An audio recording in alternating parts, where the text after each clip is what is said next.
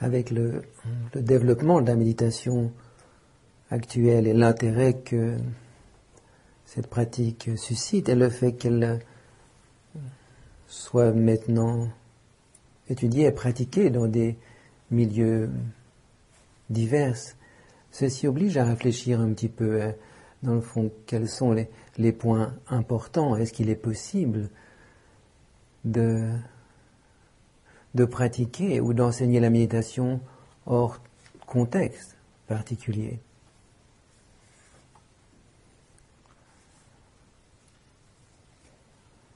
Comme si il s'agissait simplement de donner une sorte de, technique, des éléments de base de, technique, et puis voilà, peu importe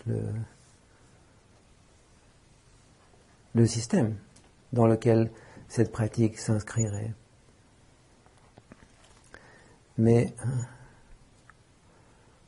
il y a là une, grave lacune.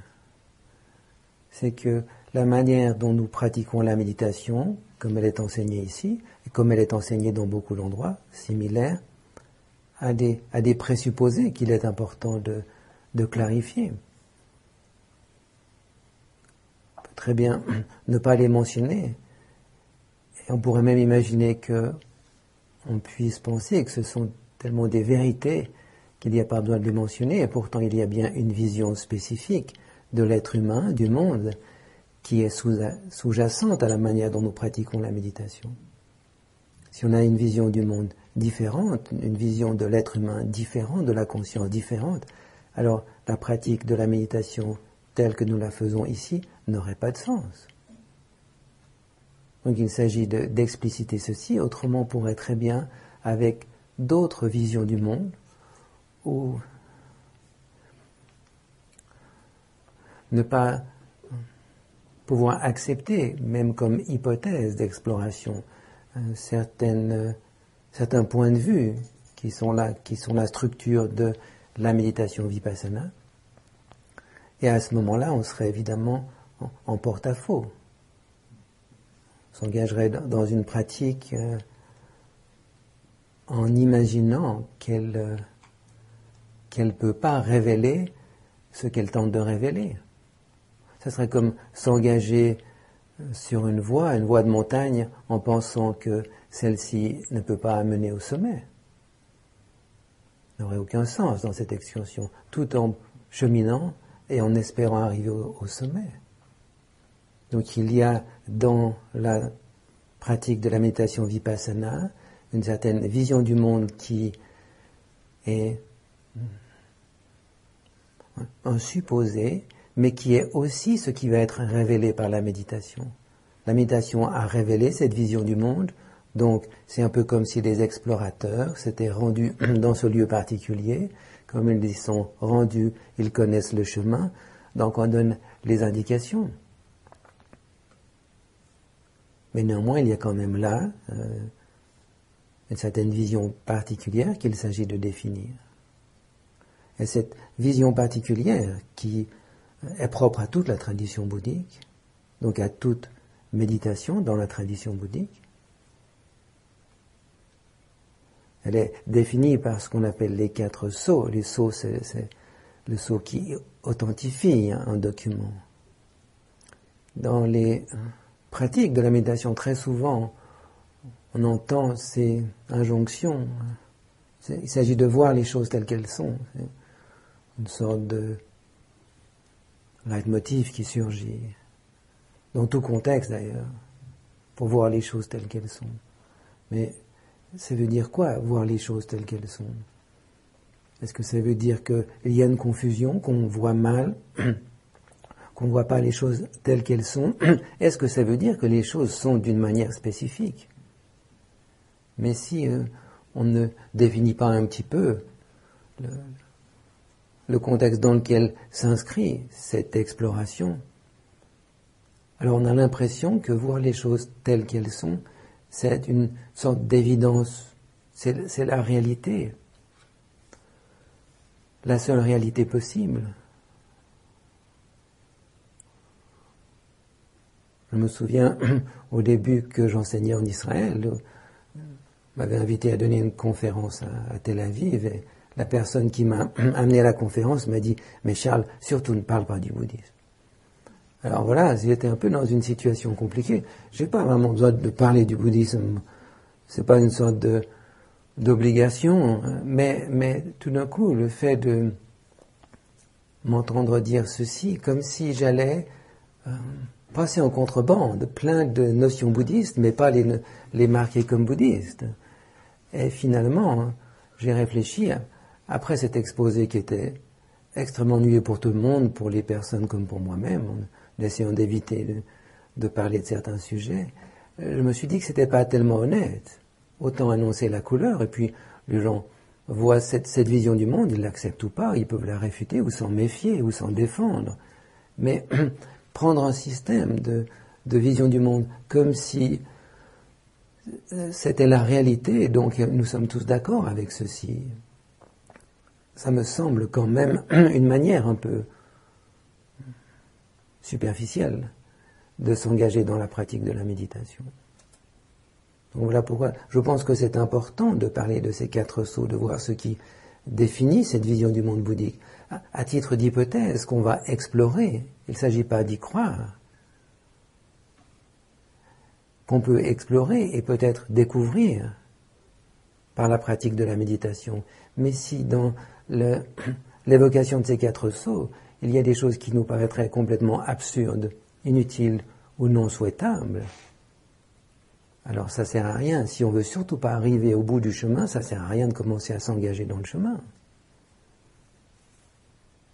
Donc je crois que là, il y a une, clarté qui est importante à marquer. Et cette vision du monde qui va être découverte et, décrite dans la tradition bouddhique, c'est pas une vision rationnelle, elle ne dépend pas d'une investigation logique, d'une déduction, mais d'une vision intuitive, qui est justement la vision qui vient par la méditation.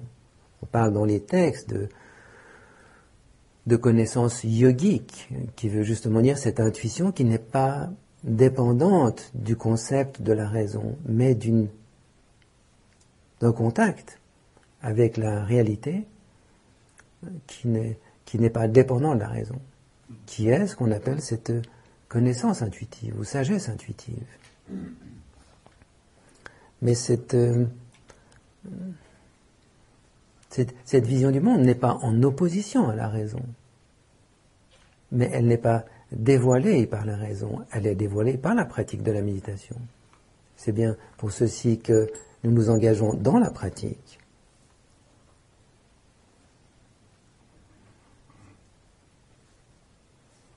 Donc la méditation dépasse la, raison, si vous voulez, ne la contredit pas, ne s'y oppose pas. Elle l'intègre, elle la dépasse, elle voit, elle voit quelle est la nature de la raison. Elle ne lui est pas assujettie. On donne une citation d'un philosophe espagnol, hein, Unamuno, qui disait Il n'est pire intolérance que celle de la raison. Il n'est pire intolérance que celle de la raison. La raison est une manière de s'enfermer.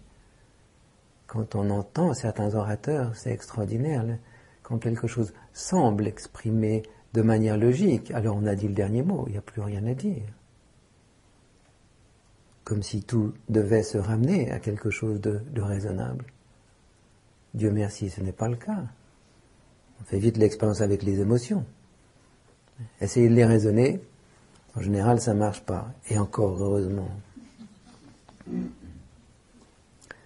Mais évidemment, si la, vision euh, du monde bouddhique, est le résultat de la méditation, la méditation doit être conduite de manière rigoureuse. Il ne s'agit pas simplement de s'asseoir, de fermer les yeux, puis d'avoir des, vagues intuitions. Bon, moi je pense que c'est un peu comme ça, non, c'est un peu comme ceci. Puisque euh, il n'y a pas la rigueur de la raison, il y a une autre rigueur qui est la rigueur de la pratique. Et tous le, les enseignements qui concernent la pratique euh, décrivent toutes les manières qu'on pourrait avoir de se perdre. De même qu'on pourrait d'écrire dans des textes rationnels ou de logique toutes les erreurs logiques qui pourraient paraître comme des, choses justes logiquement, mais qui sont finalement des erreurs, des contradictions. De la même manière, dans les manuels de méditation, ce qu'on va décrire, c'est aussi des expériences qui pourraient paraître séduisantes, mais qui en fait sont des, voies de garage, une sorte de, bonheur, de joie qui pourrait surgir. On pourrait dire voilà, c'est super, je suis arrivé à la fin du chemin. De nombreux sutras où le, Bouddha rend les méditants, les méditantes attentives à ceci. C'est pas parce qu'il y a une sorte de calme, de tranquillité profonde et de joie que ceci est la fin du chemin. Pour des raisons simples, parce qu'on peut être enfermé et conditionné encore par, par ces expériences-là. Et que ce qui est visé, nous allons le voir, c'est la liberté et non pas simplement une sorte de bien-être extrêmement subtil.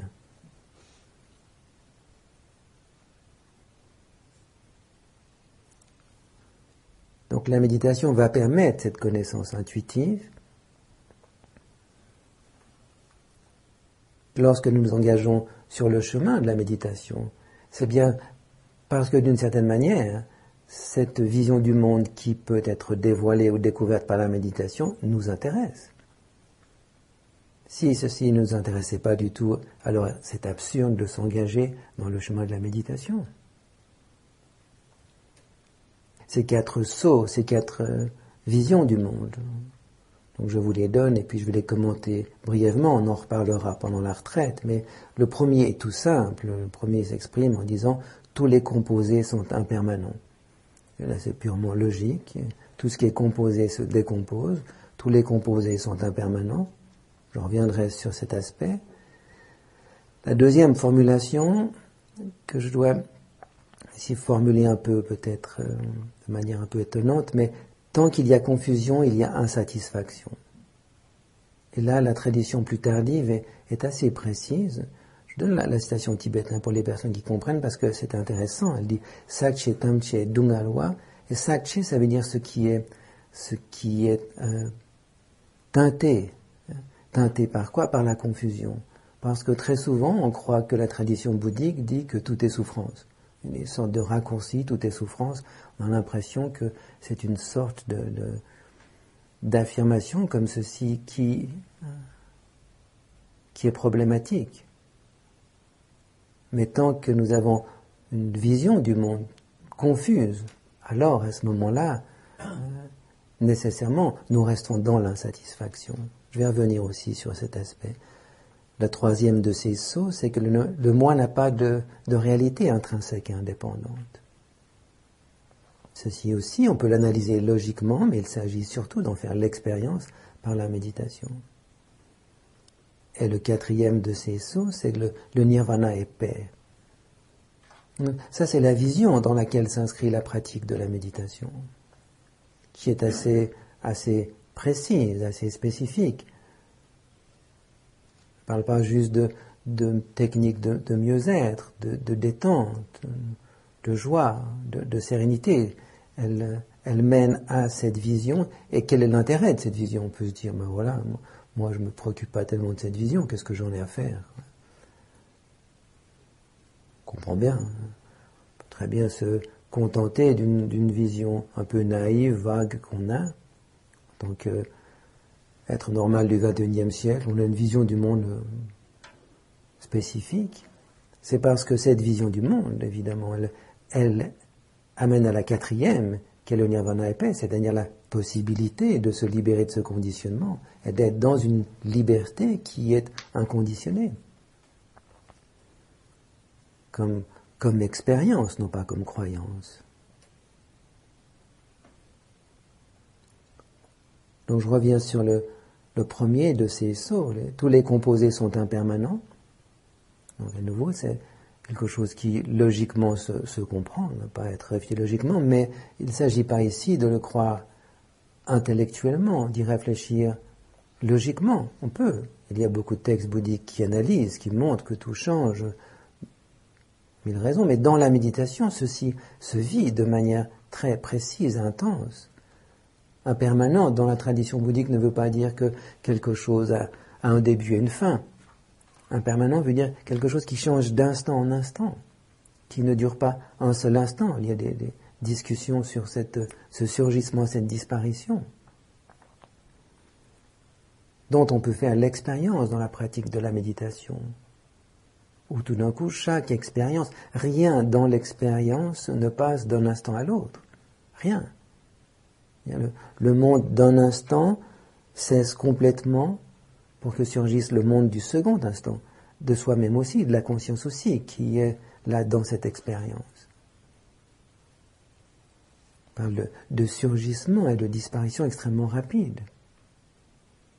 Et ça, c'est évidemment une, expérience, une vision du monde dans l'expérience méditative qui euh, est extrêmement déconditionnante.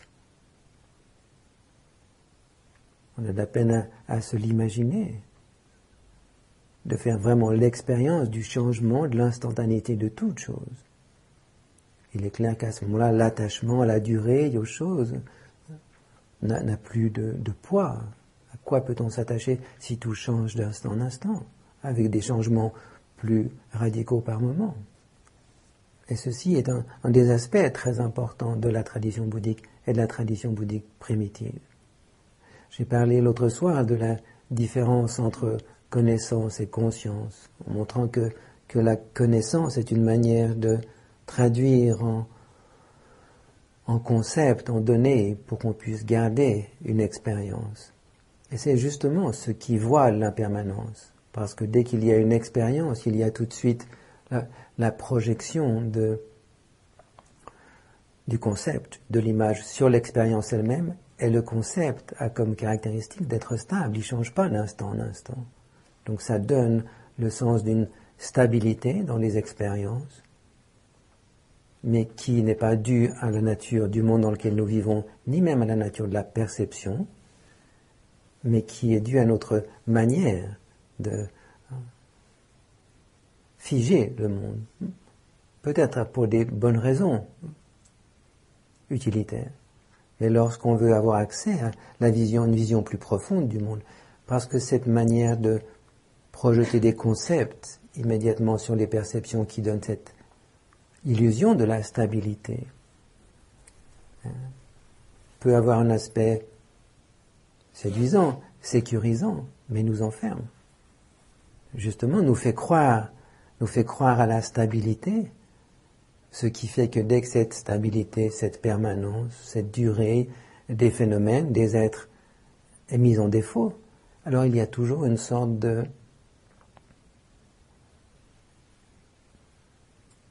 déception, comme si on était trompé. C'est comme si chaque fois qu'on faisait l'expérience de l'impermanence, ici de manière manifeste, il y avait un, sens de, de. Georges Bataille exprimait ceci de manière claire. Il disait la, la mort trahit l'imposture de la réalité. On peut difficilement faire mieux. La mort trahit l'imposture de la réalité. Qui montre bien que cette stabilité que nous projetons sur nous-mêmes ou sur les autres, elle est mise en défaut dans un cas aussi radical que celui de la mort. J'ai l'impression que la mort est quelque chose d'étonnant, Freud disait on, chuchote hein, quand on est autour d'un mort comme si la personne avait réussi un tour de magie. Hein, ce tour de magie vient du fait qu'il y a une sorte de contradiction dans la manière que nous avons de, nous situer, de situer les autres, et qu'une personne puisse disparaître. Il y a quelque chose de magique. C'est, pas, pas dans l'ordre des choses. Et si ce n'est pas dans l'ordre des choses, c'est parce que la manière dont nous posons l'ordre des choses est confus. Alors que si nous, pouvions être dans cette perception du changement d'instant en instant, il n'y aurait pas cette rupture, il n'y aurait pas ce choc, il n'y aurait pas cette déception et cette manière d'être en phase avec ce changement constant n'est pas source de de tristesse, au contraire. Dans les textes, très souvent, il est décrit l'aspect serein de la méditante ou du méditant qui a réalisé l'impermanence. Comment, au contraire, il y a quelque chose de, se sentir parfaitement en phase avec la nature et non pas constamment en contradiction. Donc quelque chose d'apaisé, dans le fond. C'est comme les catastrophes qu'on pourrait craindre constamment, et non pas lieu d'être parce qu'il n'y a rien de stable qui peut disparaître. Rien n'est stable. Tout disparaît d'instant en instant. à nouveau ceci, pour le placer dans le contexte de la pratique, si on prend comme point d'ancrage quelque chose de simple, comme les sensations corporelles, alors on peut sentir une zone de, densité dans, l'abdomen. Voilà, voilà ce que je ressens, un peu de densité. évidemment, pas vraiment fascinant. Quoi. Je sais pas si ça valait le déplacement, juste pour venir ici pour sentir un peu de densité dans l'abdomen. Mais hein, lorsqu'on est un petit peu plus, plus sensible, hein, plus tranquille, moins agité dans la méditation, alors on va commencer à faire l'expérience de ceci dans cet aspect de changement instantané, et non plus avec une sorte d'observateur, d'observatrice stable à distance qui observerait quelque chose qui change, mais être simplement en phase si vous voulez être un avec cette expérience qui change d'instant en instant, ces sensations qui changent d'instant en instant. Donc on peut faire l'expérience découvrir cette profondeur de l'impermanence dans la sensation corporelle de manière de manière claire, pas dire de manière facile parce que c'est trompeur, sans qu'il y ait de doute, de manière évidente on peut aussi le faire dans, l'expérience de l'audition. Lorsqu'on est extrêmement attentif, sensible, ouvert à cette expérience de cette audition du, son. Donc il y a une, fluctuation. Tout d'abord, j'ai parlé de, l'intensité qui peut fluctuer quelquefois, et puis de, des timbres qui changent. Et puis, d'un coup, on compte que cette expérience de l'audition, pas le son objectivement, mais l'audition, c'est-à-dire la conscience du son, la conscience du son, il n'y a rien d'autre, il n'y a pas de moi à l'extérieur qui observe la conscience du son, elle change d'instant en instant. Donc il y a dans cette expérience-là la découverte de l'impermanence de manière profonde. Non pas intellectuelle qui au contraire peut surgir lorsque les, les concepts, les images sont laissés de côté. Dans notre méditation, cet aspect d'impermanence peut, être perçu à des niveaux plus subtils, rapides, ou à des niveaux moins subtils, moins rapides, mais c'est une expérience euh, profonde et qui va dans le sens d'un immense apaisement, d'une plus grande liberté. C'est la confusion par rapport à la permanence des phénomènes qui crée la difficulté. Voilà, donc nous reviendrons peut-être sur cet aspect-là plus, plus tard. Maintenant, le deuxième aspect, c'est que j'ai exprimé de cette manière-là, tant qu'il y a confusion, il y a insatisfaction. Donc il n'est pas judicieux, je crois, de, d'exprimer ceci en disant que tout est souffrance dans la tradition bouddhique. poserait beaucoup de problèmes. Mais ceci veut dire que ce qui fait que la l'existence, la vie peut être éprouvée, est éprouvée comme insatisfaisante, comme laissant à désirer.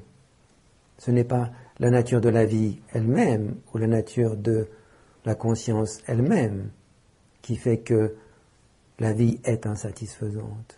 C'est la confusion, c'est le rapport confus à la vie qui est source de l'insatisfaction et non pas la vie elle-même. Mais ça, ça veut dire quelque chose d'immensément important. Ça veut dire que dans la méditation, à chaque instant, s'il y a une difficulté, une douleur, quelque chose de difficile, ce n'est pas l'expérience elle-même qui pose problème, c'est la confusion par rapport à cette expérience. Je sais bien, c'est plus vite dit que fait, c'est facile à dire. Écoutez, arrêtez d'être confus par rapport à vos expériences et tout ira bien. Je me le répéterai si c'était le cas, mais non, c'est pas si simple que ça.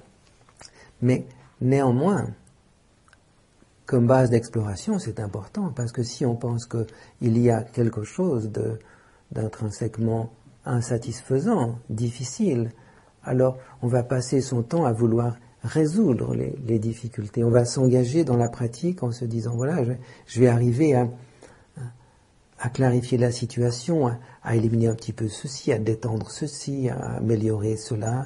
Et puis voilà, je vais essayer de, construire un, méditant, une méditante qui va jouer finalement. avec mon, mécano là qui me permet d'éliminer.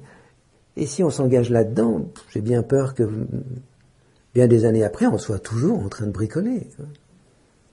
Avec cet espoir, non mais j'ai déjà amélioré ça, j'ai déjà moins mal aux genoux, c'est après 20 ans de pratique, j'ai déjà moins mal aux genoux, c'est extraordinaire. Bon, après 20 ans, en général, il y a d'autres douleurs qui surgissent, mais voilà, c'est pas... Donc ce, que dit ceci, c'est que c'est, c'est toujours dans l'instant de, de la difficulté qu'il s'agit de prendre conscience, de ne pas vouloir éliminer cette difficulté, mais c'est la, manière de se disposer dans cette difficulté qui pose problème. Et à nouveau, c'est pas une question de croyance, c'est lorsque dans la pratique, par moment, on peut, vraiment faire clairement l'expérience qu'à ce moment-là, on se dit, tiens, c'est vrai, cette, attitude, cette disposition juste, sans confusion, a cette euh, capacité de, de, de me libérer dans les plus grandes difficultés, même si dans d'autres difficultés le défi semble différent et c'est pas si simple. Mais on, on, développe cette confiance. Je prends un exemple tout simple de, de la somnolence. Tiens, la somnolence, ça c'est un obstacle à la méditation. Ça paraît un peu euh, insurmontable. On ne peut pas passer outre la somnolence. Ou alors, on se libère de la somnolence. On va avoir des techniques méditatives qui apparaissent dans le douzième manuel qui permettent d'éliminer la somnolence.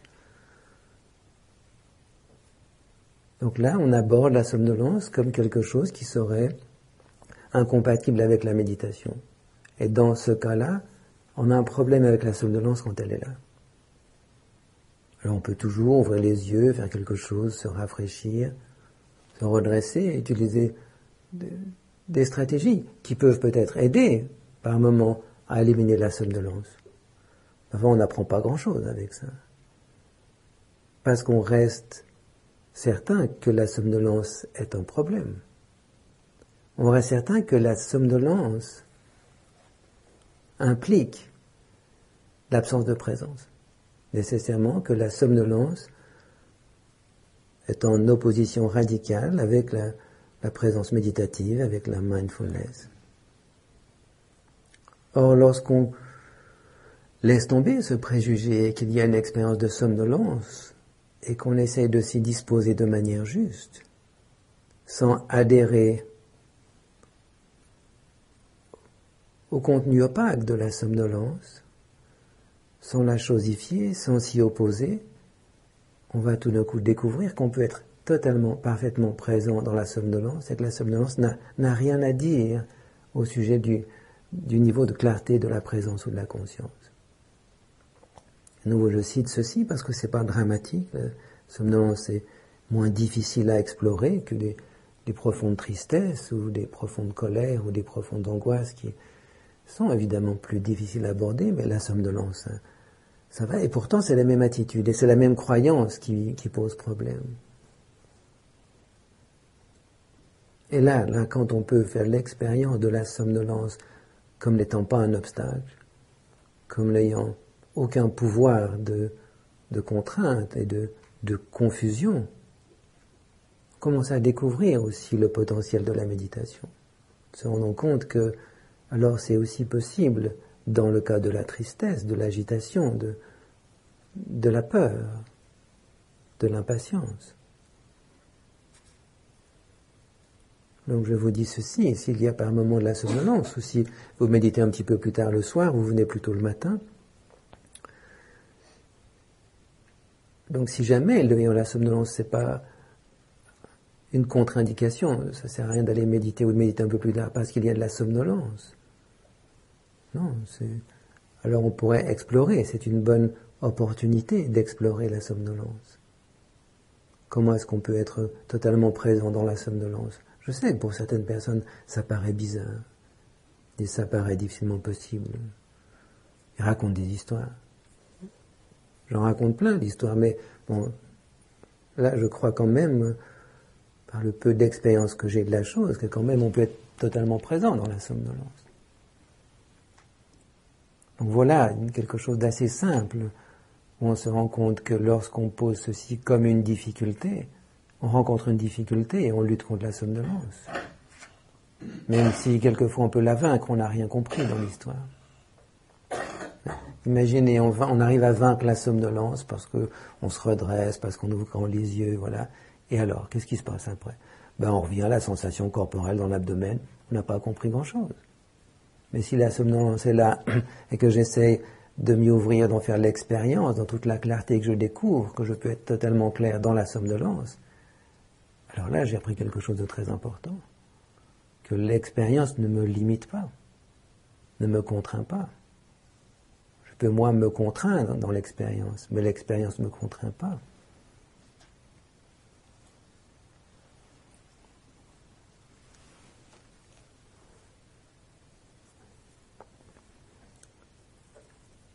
Donc tout n'est pas souffrance dans la tradition bouddhique. Cette manière qu'a eu le Bouddha à, attacher de l'importance à parler de la souffrance.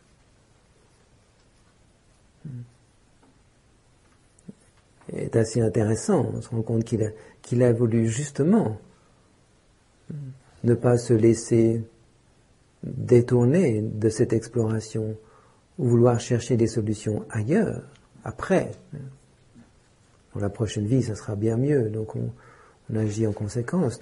Dans le fond, il a une immense curiosité pour se demander c'est quoi cette expérience? Qu'est-ce qu'il y a maintenant quand je fais l'expérience de quelque chose de, l'ordre de la tristesse, du désir, de, de la colère? Est-ce que c'est réellement contraignant ou est-ce qu'il y a une manière fausse de se disposer qui donne ce pouvoir de contrainte à l'expérience? Donc il a vraiment exploré ceci. C'est ça sa, richesse, c'est ce que nous explorons dans la méditation.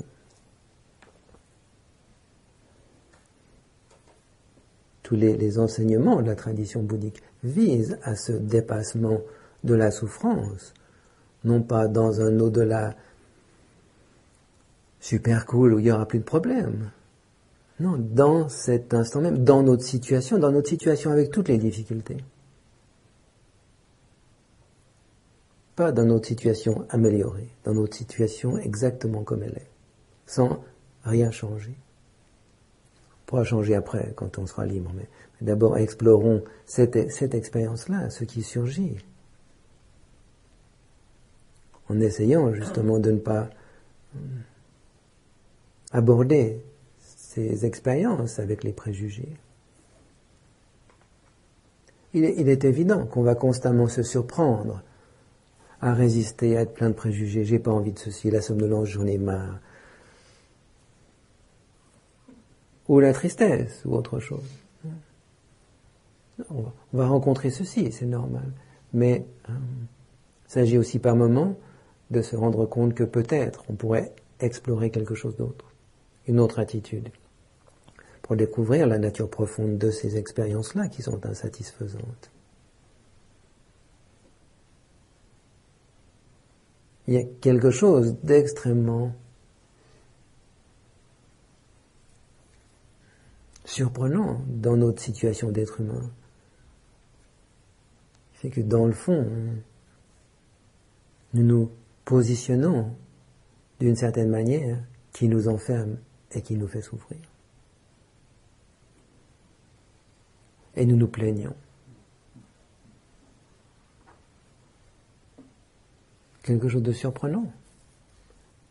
C'est pas juste un choix. Il ne s'agit pas simplement de dire je vais choisir quelque chose de différent. Depuis aujourd'hui, j'ai décidé que je vais choisir autre chose. Je vais être vraiment dans la béatitude, dans la liberté d'instant en instant. Non, il y a cette, cette, manière, ce conditionnement que nous avons de, de, nous, de nous enfermer, de nous faire souffrir en utilisant les situations qui surgissent. Voilà ce que nous explorons dans la méditation, par la simplicité d'être ici avec la, sensation corporelle, on verra avec d'autres expériences, la somnolence, l'audition ou le désir, l'impatience ou toute autre expérience, comme on, en parlera par la suite.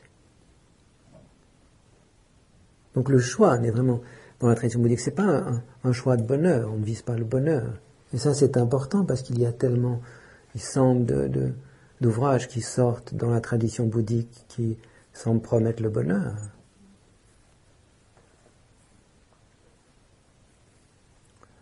Parce que si, si on valorise le bonheur, alors on tombe dans, dans, dans les enjeux qu'on a. Alors on va dévaloriser la somnolence et, et, la souffrance et on tombe dans cette manière de, de s'enfermer.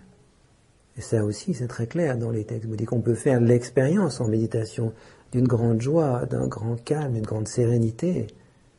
On peut s'y enfermer. Et ou bien on peut en être libre, exactement comme avec la somnolence. On pourrait adhérer, c'est plus drôle évidemment d'adhérer à la sérénité, à la joie, à la béatitude, c'est un peu plus drôle qu'à la somnolence, mais, mais l'enfermement, il est tout aussi vrai et certainement plus séduisant dans une expérience plaisante. Mais l'absence de liberté, il est le même. Donc il s'agira aussi dans les expériences qui peuvent surgir en méditation de profonde tranquillité, de profonde joie.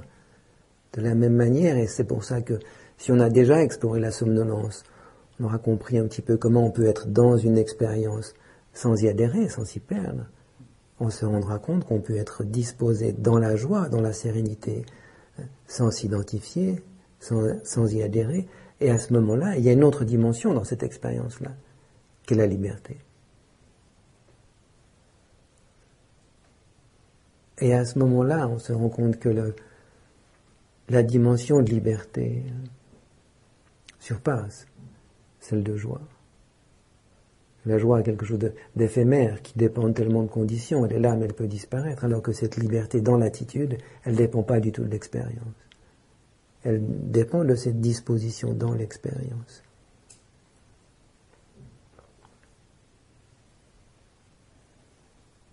C'est ça, euh, un point important de la liberté. Si la liberté visait à être simplement plus joyeux, à éliminer toutes les difficultés, alors ça serait quelque chose de très conditionné libre, puisqu'il faudrait à tout prix arriver à organiser des situations de, joie, de tranquillité, et éviter celles de difficulté.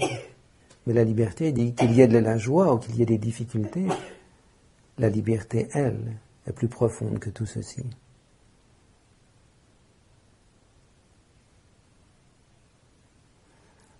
Le troisième saut, donc celui que j'ai exprimé de cette manière-là, le moi n'a pas d'existence en lui-même, il n'est qu'une manière de, voir ou de considérer certains éléments. Une manière de parler, disait tradition bouddhique, et aussi d'ailleurs Nietzsche disait que c'est une, le moi c'est qu'une particule grammaticale. À nouveau, il ne s'agit pas de rajouter une croyance à une autre on va essayer de se convaincre qu'il n'y a pas de moi, il n'y a pas de moi. Ça ne servira à rien. Ça serait au contraire beaucoup plus source de confusion que de croire à un moi ou un je, qui est une, chose qui est là, qui a sa, son utilité fonctionnelle et, de, de, communication qui est essentielle.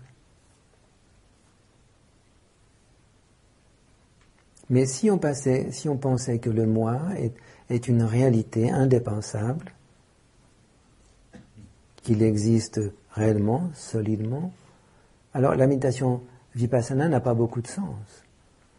Parce que c'est vraiment un des aspects qui va être naturellement mis en doute. Non pas parce qu'on le questionne, non pas parce qu'on part avec cet a priori, mais dans l'expérience de, de la présence méditative. Ce qu'on constate lorsqu'il n'y a pas de pensée, d'élaboration, c'est qu'il n'y a pas de notion du moi. C'est un constat, pas parce qu'on lui a réglé son compte avant. Ça n'a rien à voir. Donc on constate dans tout, dès qu'on va mettre en place une certaine qualité de présence méditative, et que cette présence va pouvoir s'établir, la notion du moi va disparaître. Il va rester la conscience. Souvent il y a une confusion, il ne veut pas dire qu'il n'y a rien du tout. Il y a pleine conscience, mais cette conscience n'est pas enfermée dans les limites d'un moi. Très souvent, il y a la, confusion. Quand on parle d'absence de moi, on croit alors qu'il n'y a plus de conscience. Alors qu'est-ce qu'il sait? Qu'est-ce qu'on entend? On comprend bien ces questions. Disons ici, pour simplifier, qu'il reste la conscience. la plénitude de la conscience, non pas renfermée, limitée dans la notion du moi.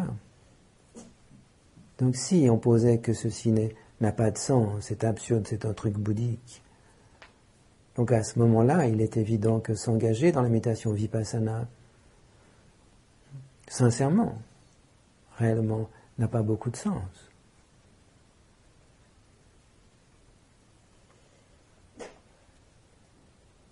On ne peut pas éviter cet aspect-là.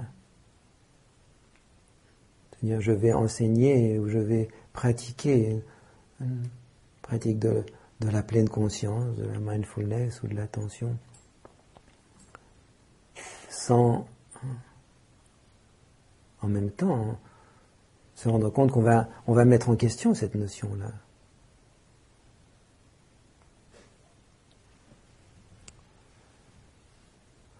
Maintenant, euh, cette notion du, moi, euh, cette réalité du moi, donc sa solidité, évidemment, elle a été mise en, question, euh, pas seulement dans la tradition bouddhique, on trouve des, constamment des, un questionnement qui va dans ce sens-là.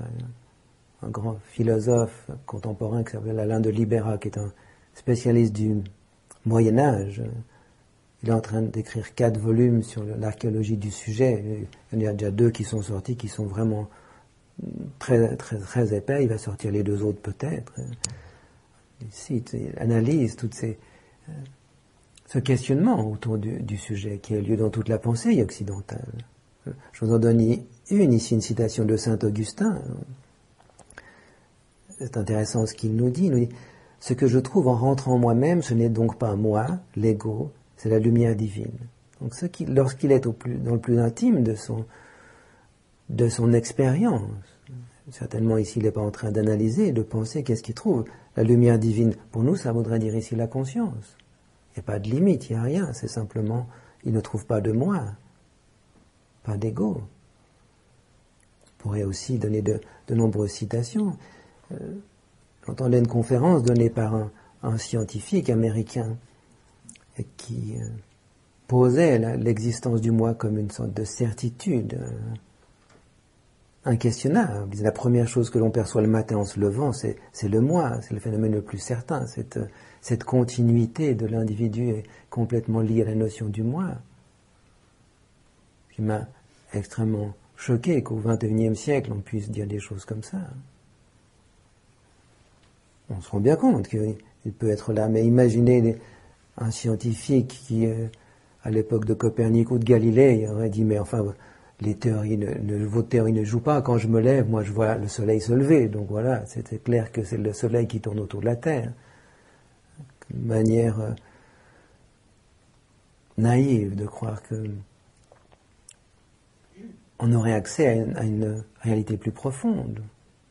Donc si, si se base sur euh, cette vision qu'aurait du monde Damasio, ce scientifique, eh bien à ce moment-là, ça n'a pas de sens de s'engager dans la méditation vipassana. Puisque constamment on va croire qu'il faut y rajouter un je, un moi. C'est pas possible. À nouveau, c'est pas une question de, de, de croyance, c'est une question d'hypothèse de travail. Et à nouveau aussi, Parler de pas de moi, ça ne veut pas dire que tout disparaît. Il reste une pleine conscience qui est certainement beaucoup plus satisfaisante, pleine, que l'est la notion du moi, qui au contraire est beaucoup limitante et, enfermante. Il n'y a pas de perte dans ceci, il y a au contraire un gain de liberté, si vous voulez. Mais cette notion est une notion importante qu'on va explorer lors, des émotions à nouveau pour revenir à, la somnolence. Si je, m'attache à la notion je, je, somnole, constamment je reviens dans cette notion en m'attribuant cette somnolence, alors j'enferme le processus. Je ne peux pas réellement percevoir ce qu'est la somnolence. Ce n'est qu'au moment où je suis dans la somnolence, de manière, sans rien rajouter, on pourrait dire de manière impersonnelle, que je vais tout d'un coup pouvoir découvrir que la conscience est pleinement là et qu'elle a cette apparence de somnolence, mais non pas la nature.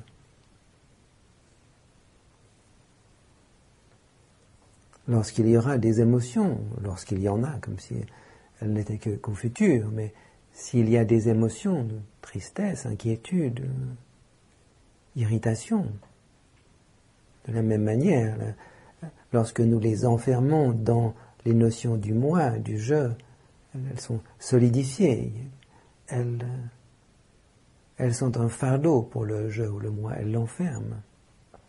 Le moi et le je s'enferment dedans.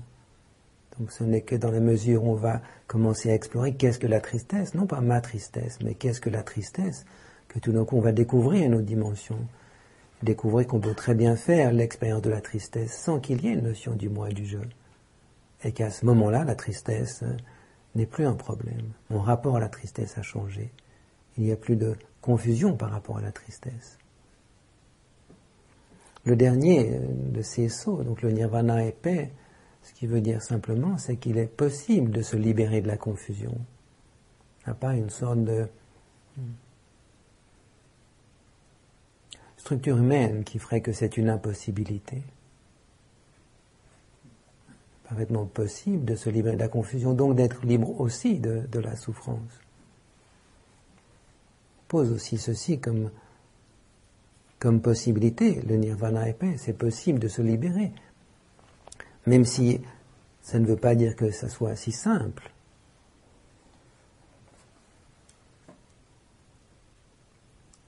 Alors d'être totalement libéré à tout jamais semble quelque chose d'assez difficile.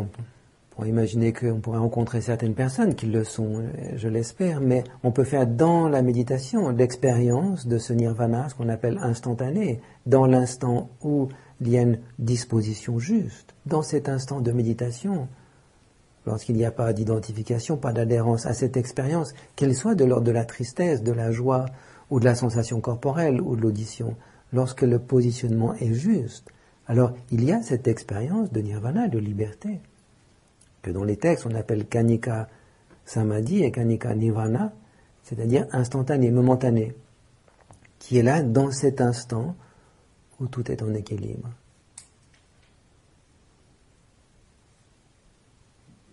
Et ceci est la raison d'être de la méditation, d'atteindre cette, liberté.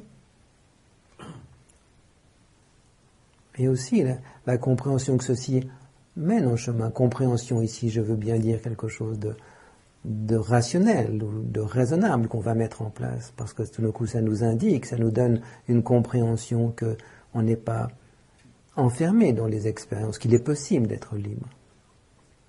Même si ça demande de la pratique et, parfois une sorte de disposition extrêmement subtile. Donc notre méditation s'inscrit dans ce contexte-là.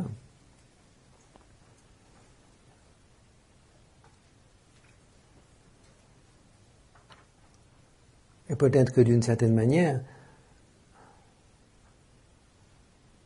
toute méditation s'inscrit dans un contexte similaire. Si je pense à ce grand mystique chrétien Maître Eckhart, il dit qu'il faut se libérer de la personnalité, de la multiplicité, de la temporalité. On a bien l'impression ici, dans la mesure où, tous les mystiques ne s'appuient pas sur la raison et l'intellect dans leur exploration, mais essaient de découvrir le monde avant cette élaboration intellectuelle, eh bien, il y a le même dépouillement, le même cheminement, et des choses similaires. Je ne dis pas qu'ils arrivent tous au même endroit, à la même vérité. Pas dire les choses aussi rapidement, et je ne sais pas. Mais ce qui est intéressant, c'est ce qui apparaît manifestement comme euh, des aspects communs, se libérer de la temporalité, personnalité, multiplicité, cette opposition entre objet et sujet. Également ce fait de lâcher prise qu'on trouve exprimé magnifiquement chez, chez Maître Eckhart. Voilà donc pour marquer un petit peu le contexte dans lequel s'inscrit notre pratique et qui aussi explique pourquoi nous pratiquons de cette manière-là. Pourquoi il s'agit d'être dans l'instant? Pourquoi il s'agit de ne pas améliorer les expériences? Parce qu'à ce moment-là, on continue à les percevoir de manière confuse.